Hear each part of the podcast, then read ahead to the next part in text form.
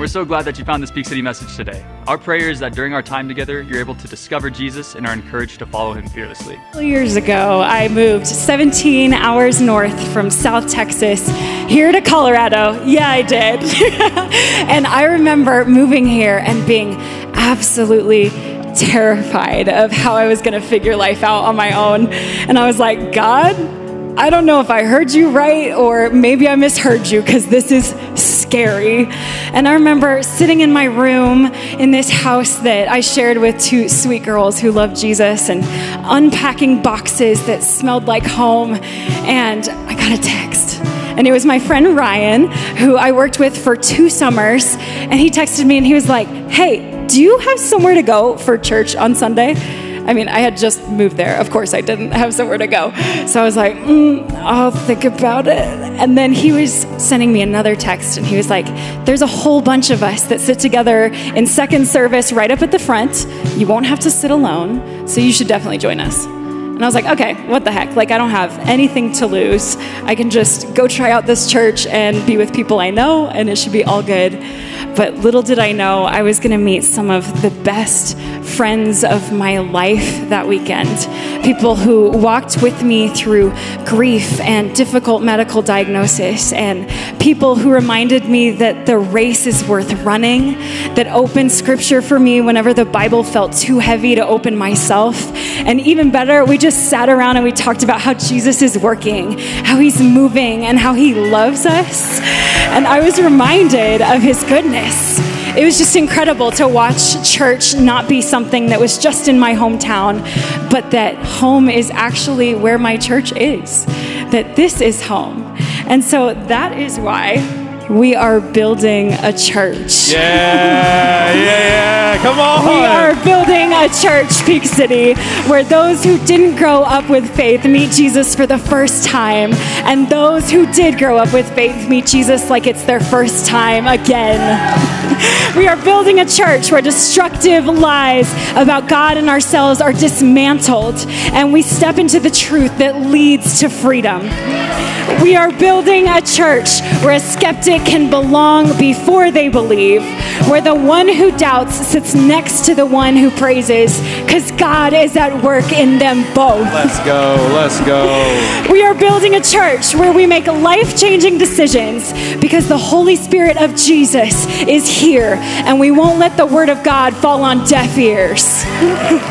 we are building a church where we get raw about our struggles because pretending doesn't do anyone any good, where we passionately worship and serve Jesus because he is too good to keep to ourselves and where we keep the gospel message clear because our world is desperately confused. Church, we are building a church, and we will preserve and pass on this sacred message to the next generation because the church is God's plan A to rescue humanity, and there is no plan Come B. on, Caroline. Come on, give it up for Caroline. It's amazing. Thank you. Thank you. Thank you. You are dismissed. You can go home. No, I'm kidding. I'm kidding. Sit down. Sit down. Oh my gosh. Forget the sermon, man. It's over. Wasn't that incredible? Lord have mercy. Caroline. So good to be with you guys. Man, we are building a church. You can feel it. You can feel it. If you're with us online, shout out to all of our online crowd. Let's welcome them in as well. Thankful to have you. Hello, Mom. I know she's watching. Um, man, we're coming off a great weekend. If you are new, welcome to the family. My name is Petie. I'm the lead pastor here, and we are coming off an exciting weekend where we had women's night on Friday night. We had nearly 200 women here in the house just getting together, hanging out, throwing axes. And I know you're probably wondering, why was I there? I'm there because these women are so wild, they need a chaperone up in this place, man. Last year, we sent no chaperones, and magically, somehow, mysteriously, the fire alarm went off, and hunky, beefy firemen showed up.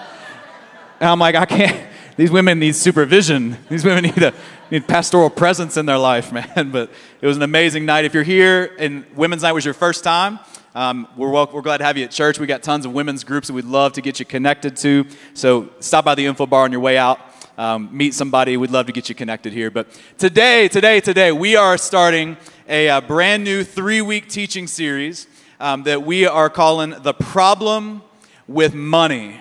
All right, and this, I know some of y'all, if you came for the first time, you're like, crap, I came on money weekend. Of all the weekends to come, I came on this one. But man, I'm telling you, uh, God is going to use this thing in a powerful way. We actually saw just in our first service, uh, uh, uh, over 10 people gave their lives to Jesus for the first time in response to a money message, which was just like insane. God's just doing something. Because the, the reality is, it doesn't matter if you're a believer or not, it doesn't matter if you grew up in church or not, we all got money problems.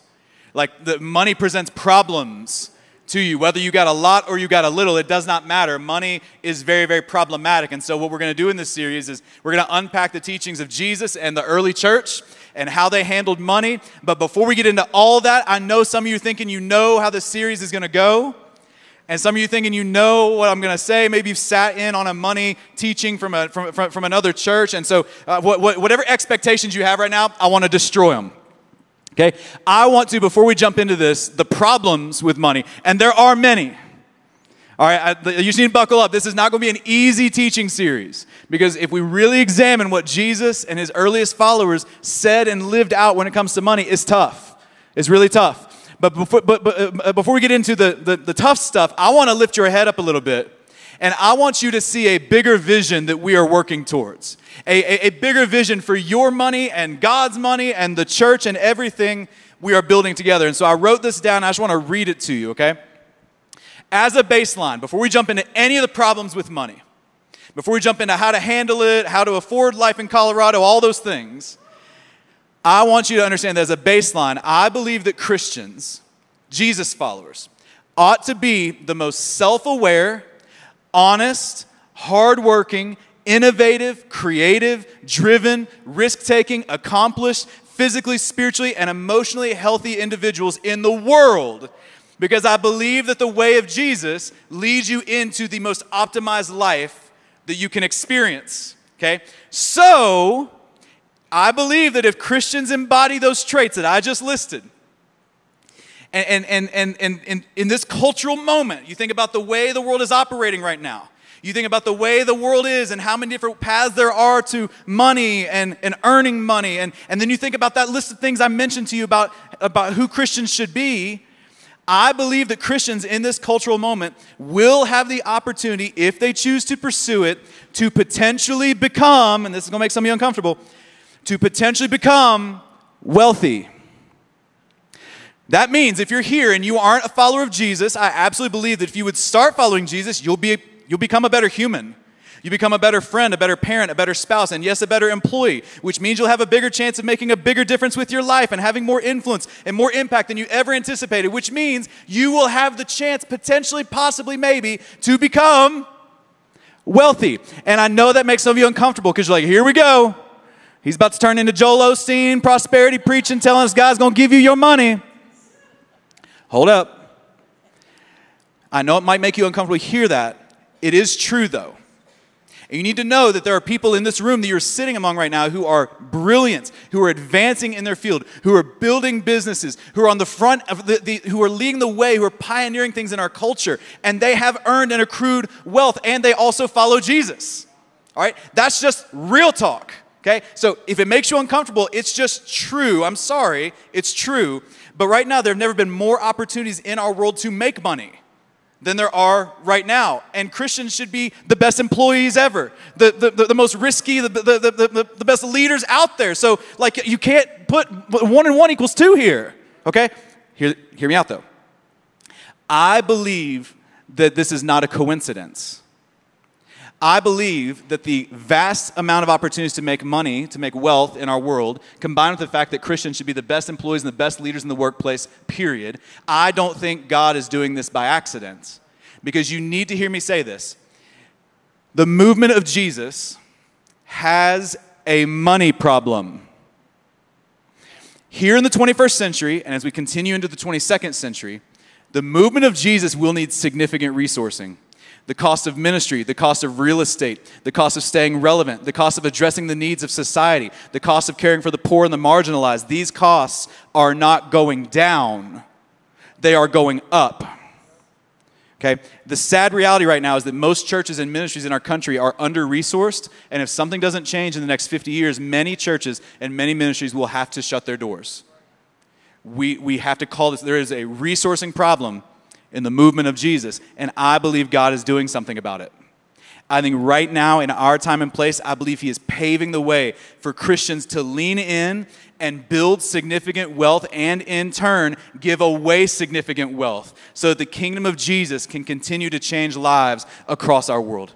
If you study history, you will see at the heart of nearly every great philanthropic effort has been sacrificial and generous followers of Jesus.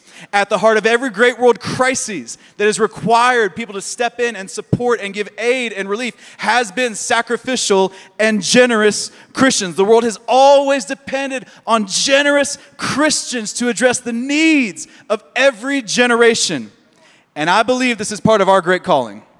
As we head into the next phase of the movement of Jesus, I believe that we are supposed to, in this insanely wealthy period of human history, you know, you were, by no choice of your own, born into one of the most wealthy periods in human history 21st century America. I believe in that moment, God is calling us to show the world what it means to be radically generous as a reflection of God's radically generous love for us. It's bigger than can you pay the bills next month? It's bigger than, you know, is our, is our church financially healthy? Yeah, I mean, that's, we'll talk, it's bigger than that. God's doing something bigger. Zoom out for a second and see that God is doing something bigger in the world. And I believe He's positioning us as followers of Jesus to be a part of it. Now, before we can get to all that, though, because I got dreams, I got ambitions, I got things I want, I want to share with you in the weeks to come of what God is doing. And, and it's going to require us going all in. But, but before we get to all of that, the fun stuff with money, we got to face head on with courage and bravery the problem with money. All right, because it don't matter if you got a lot or you got a little, money stresses people out. Money presents problems. Money presents difficulties. Money presents hardship in your life. And, and, and the thing I'm praying for you in this series, the thing I've been praying all these past few weeks as I've been preparing this and, and going forward, I'm praying that in the next few weeks that God will bless your life with peace and provision. I'm praying that God will bless your life with peace when it comes to money and a path forward so you can trust that God is your provider. He has always been your provider and He will always be your provider. Peace and provision. So, what I want to do before we even dive into the hard stuff, I just want to pray and ask God to do it. So, we bow your heads with me.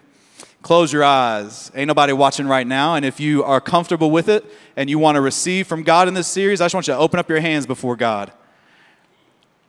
And we're just going to get our hearts right before Him. Jesus, we have got money problems and it is something that the vast majority of us in this room think about nonstop. It's a problem that every single one of us are dealing with every week. And Jesus, we are desperate in our search for peace. God, I know it right now that there's some people that are watching online, there's some people that are listening to this on a podcast, there's some people in the room right now who just can't seem to find peace in their finances. And I know you are the Prince of Peace. You want nothing but peace for our lives. So, God, we're sitting here saying, teach us show us. God, would you be our provider in the midst of all of this? Would you help us just to lean on you like never before? Speak to our hearts, speak to our minds, bring us peace and provision. Whatever you have to say to us, Jesus, our answer is yes. And it's in Jesus' name we all pray these things together by saying, Amen. Grab a Bible, get to 1 Timothy chapter 6 is where we're going to be. 1 Timothy chapter 6. We're going to be in verse 9. The title of my sermon to you today is Another warm and fuzzy, positive sermon title.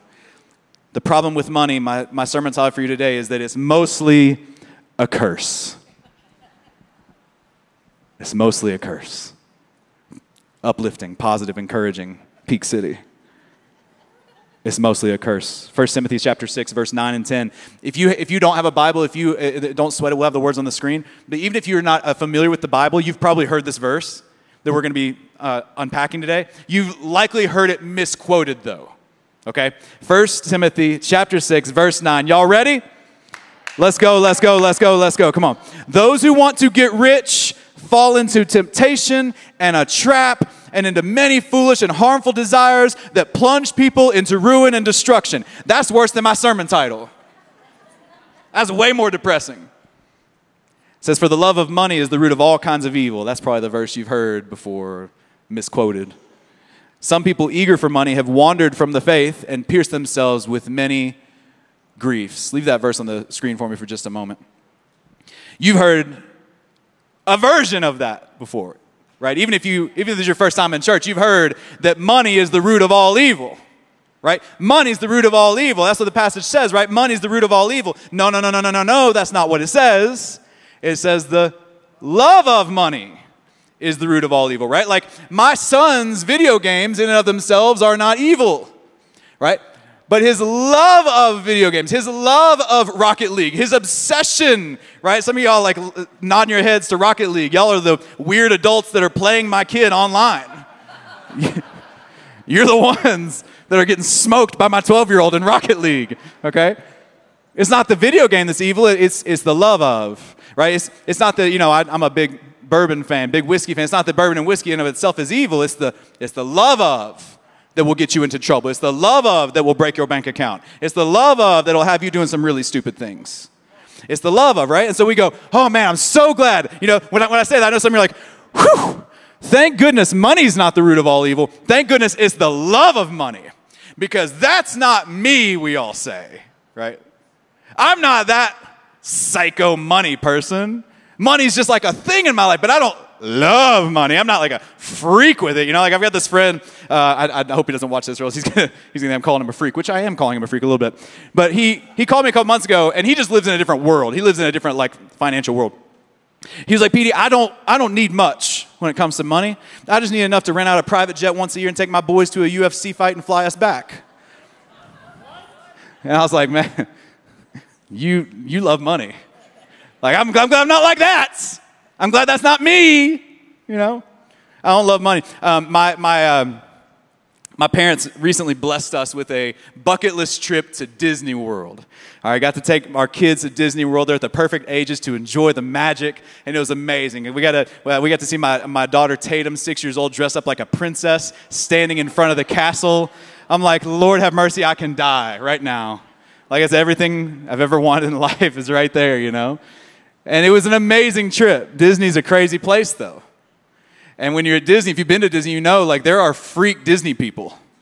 Like, there are people that, I mean, they are Disney freaks. Like, they will wait in line and they call it rope dropping. You like, you like, when the rope drops and the park opens, they're running to rides and they're doing Disney Genie Plus, the lightning lanes, and they're like scheduling stuff out and no waits and, and they're aggressive too. They're very aggressive people. Real aggressive. They're freaks. And so I walk in on our first few days, I'm like, man, I'm glad I'm not a Disney freak. Glad that's not me. And then, like, the third day we're there, I was like, hey, so we're gonna rope drop, right? We need to get there because I don't wanna wait in line, so we're gonna rope drop. And then I've got the little lightning lane thing. I'm like booking rides all day long. We ain't gonna wait in no lines. I'm going, man, I'm going. And so I'm, so I'm starting to feel the aggression coming. I'm like, oh my gosh, I think I'm a Disney freak. I can feel it happening. you know, then this one lady, she was in her 50s or 60s. She was woman on a mission. She was a Disney freak for sure. She comes up, and you know, at Disney, like everyone's going a million different directions. Like no one's go, there's no one uniform way of traffic flow. Everyone's going. And so my son, my 12 year old son, walks in front of her, and, and he didn't mean to. He's just like trying to figure out the crowds, and he's a kid. And he walks in front of her, and she has to stop real abruptly. And she stops, and she's like, looks at my son, and she goes, oh!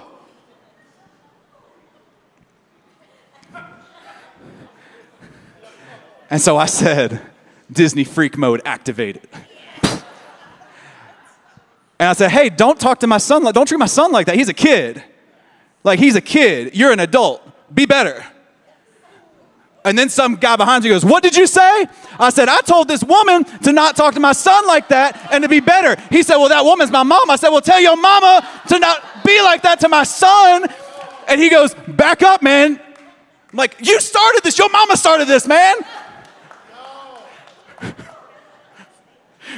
the headline's almost read pastor beats up man at Epcot. And there was part of me that was like a little worried that like what if someone was recording on social media and it got back to my church that I got a little altercation with, with the guy at Disney. But I also know that y'all are sick enough that you would actually be proud of me for that.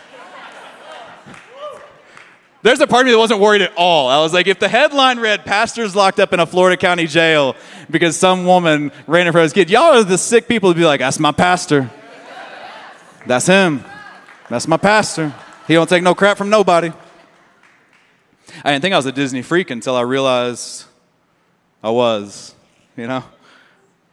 You don't think you love money, but I hate to say, you're about to have that Disney freak moment right now.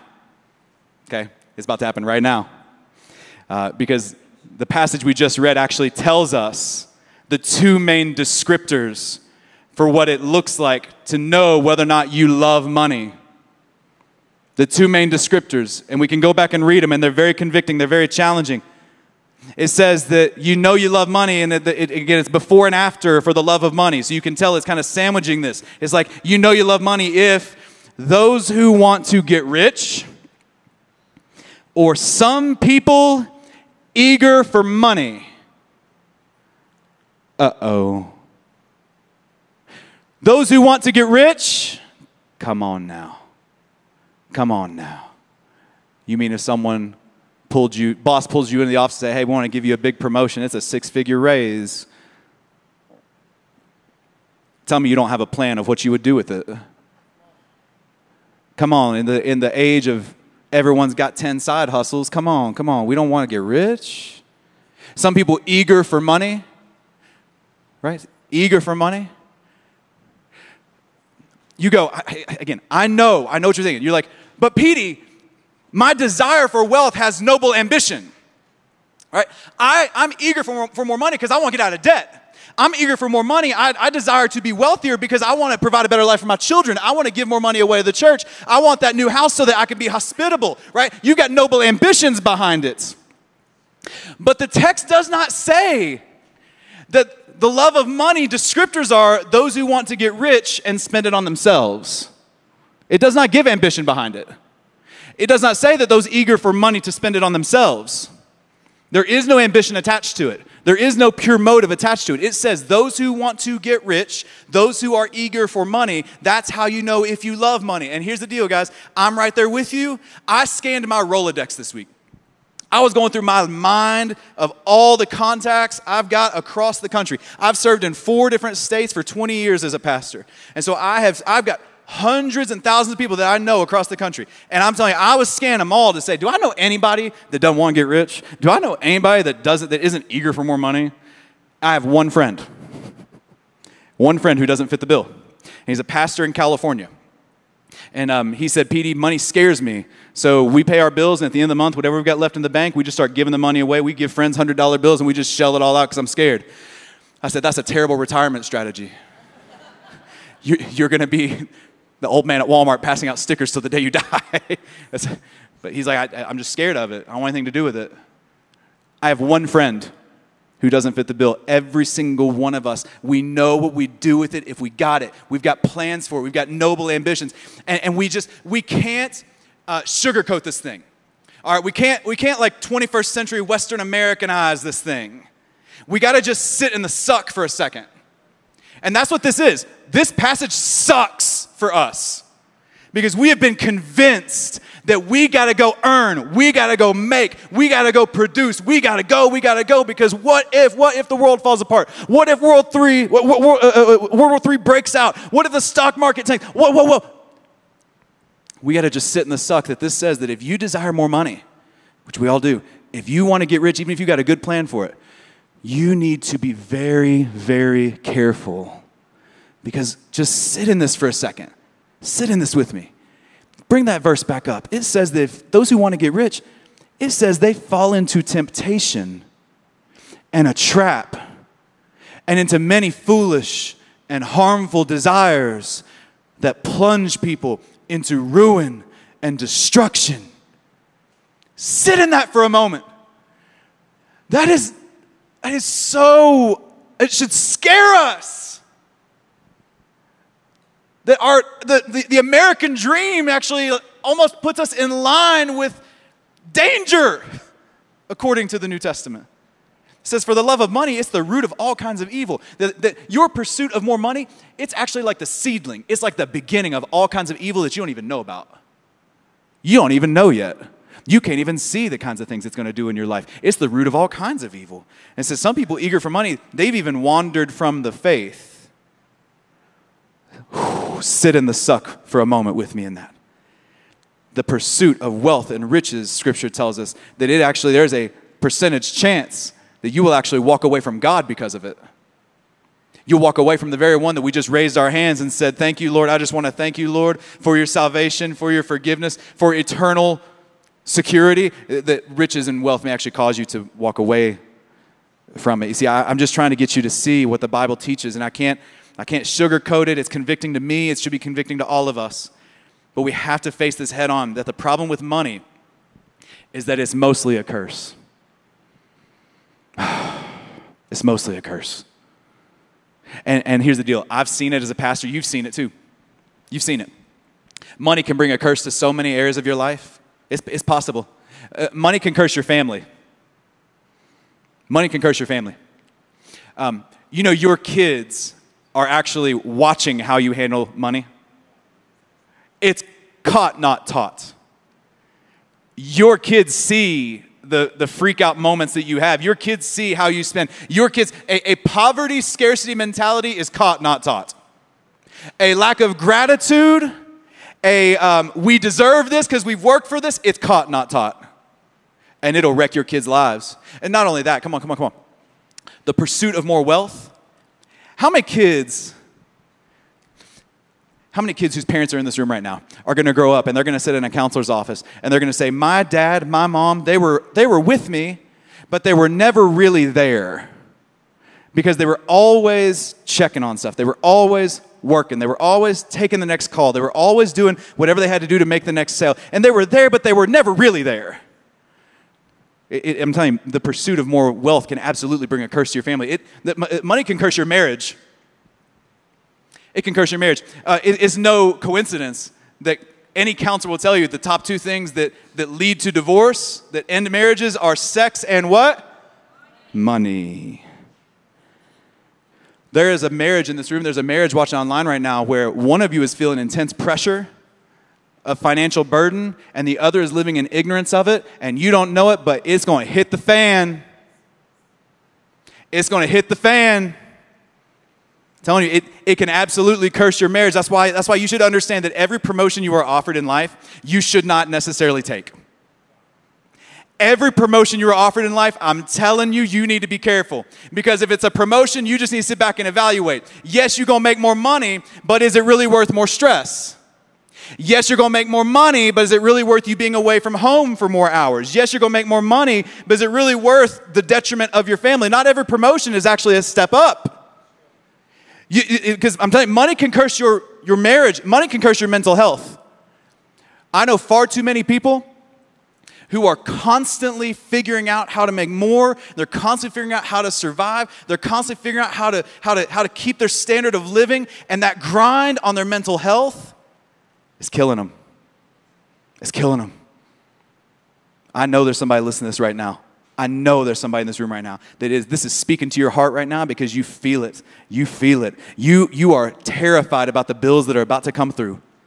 And you don't know how you're going to make it. And the pursuit of more, the pursuit of more. And some of y'all actually have a fine standard of living, but you can't you can't stop, right? It's like that, that that's the wreck that money does on your mental health. It's like you think if I just get to this number, get to this pay grade, get to this house, you think it's going to be enough, but it's never enough.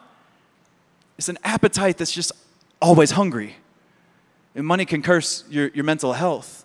And money can curse your decision making. I'm going to keep going. I know people in this room who over leverage themselves and put themselves at way too much risk financially, and it blew up in their face, and they've been spending decades trying to dig themselves out of it. Because money's a horrible decision maker.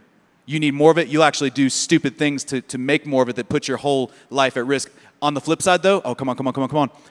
I know so many wealthy people who money has actually neutered their courage. Once you get it, you're afraid to lose it. And if the Lord your God calls you to do something that requires you to sacrifice, if the Lord your God calls you to do something that requires a decrease in your standard of living, and you can't say yes to it because of money, I'm telling you, it has brought a curse to your decision making. it's more of a curse. Mostly a curse. And, and uh, this last one, I, I want to talk about this more next week, but you know, money, money can curse your faith. I, I, I want to dig into this really deep next week about what money does to your relationship with God, about, about what that, and, and there's a whole lot to unpack there. Uh, but suffice it to say, there's a reason that Jesus said that it's easier for a camel to go through the eye of a needle than for a rich man to get into the kingdom of heaven. Uh, I mean, come on, like the, the money can. It, it, I'm not saying it has to. Come on, I'm not saying it has to. But money is mostly the way the Bible speaks of it. Again, take me out of it. Just go read the New Testament. The way the New Testament Jesus speaks about money is mostly a curse. It's dangerous. It's, it's scary. There's a lot of bad that can happen in it. But you know what sucks? Is that you can't get away from it. It's like plaid in Colorado in the fall, baby. You preachers wearing it, your teachers wearing it, Everybody's. You can't get away from plaid in Colorado. Ain't nothing you can do. Keith's got it on today, even. We all wearing it. You can't get away. Money's a curse, but you can't escape it. Money's mostly a curse, but you still got to pay the bills. Money's mostly a curse, but you still getting offered promotions. Money's mostly a curse, but it, you still got to deal with it. You between a rock and a hard place. And that's why I love the Lord our God. Because God, I'm telling you, He wants peace and provision for your life. And there is a way out. There is a way out. Hope is on the way. I'm telling you, I'm about to read a passage of scripture to you that can change your life. I think it, it, it, it, can loosen shackles on your soul in a moment. There is one passage, I swear, when I read it, some of you guys are gonna feel relief. You're gonna feel peace. The Holy Spirit's gonna change your life in one moment. Peace is on the way, hope is on the way. Are you ready for it? It's a thousands of year old passage, but it describes how Jesus, how his earliest followers, and how many people in this room have managed to find peace and provision when it comes to money. Proverbs. Proverbs chapter 30, verse 8 and 9. Peace is on the way. Peace is on the way. Here it comes. You ready? You ready? Open your heart, open your mind, open your mind. This is I'm telling you this verse can change your life if you will let it. Here it is. Give me neither poverty nor riches, but give me only my daily bread. Otherwise, it's already setting people free. Otherwise, I may have too much and disown you and say, Who is the Lord? Or I may become poor and steal and so dishonor the name of my God. Peace. Peace just entered your heart the possibility of freedom just entered your heart. In a thousands of year old verse from the Bible, that Jesus, his earliest followers, and people of faith up to this day in this room right now have been following. Give me neither poverty nor riches. Give me my daily bread. Give me what I need. And anything else, God, you take it back. Give me neither poverty nor riches. You know, God, God don't give me poverty. You know, I think sometimes the church comes down so hard on, on the wealthy. But like, no, no, no, you need to understand the Bible speaks just as poorly about, about those who are lacking money because what they end up doing is um, uh, sacrificing their character and integrity for the sake of making a buck. Don't give me poverty. I don't, I don't want to have to become desperate and do things that are not me to pay the bills. No, no, no, no. Give me neither poverty, that's not the solution. He also says, Don't give me riches, otherwise I may disown God. I may say, Who is the Lord? I've built up this wealth. I've built up these, I've worked hard for this. God is a provider. Uh, I, I don't know that I need a provider. Give me neither poverty nor riches. You know it's a rare sighting in the church? How many are bird watchers? You got any bird watchers in the house? Nobody. Nerds are alone. You know, it's a rare sighting in the church, it's like a rare bird. A wealthy worshiper. That's a rare sighting. And I ain't talking about somebody that raise their hands and go nuts and hoots and hollers and worship. That's singing worship. That's a version of worship. Worship is standing before God and saying, God, all I have is yours. Nothing I have belongs to me. It's all because of you, and you could take it away in the blink of an eye. And God, I need you. God, I love you. God, I'm grateful for you. Everything I have is yours. That's worship. It's a rare sighting. I, I can find wealthy volunteers all the time. I can find wealthy uh, uh, investors, wealthy supporters. I can find. It's hard to find someone that is wealthy that still says, "Jesus, all I have is yours." It's rare. Give me neither poverty nor riches. Just give me my daily bread. Here it is. Here's the path to peace. Money's mostly a curse, but if you want it to be a blessing in your life, this is the path of Jesus. This is the path of his earliest followers. This is the path of so many people in this room. Money can bless your life if it fits in your open hands. Money can bless your life if it fits in your open hands, not your closed hands. God, this is mine and I, I can't let go of this. What, what, what will happen? No, no, no. Your open hands. God, is, it wasn't mine in the first place. God, I didn't, you didn't give me the energy to make this in the first place. And God, give me neither poverty nor riches.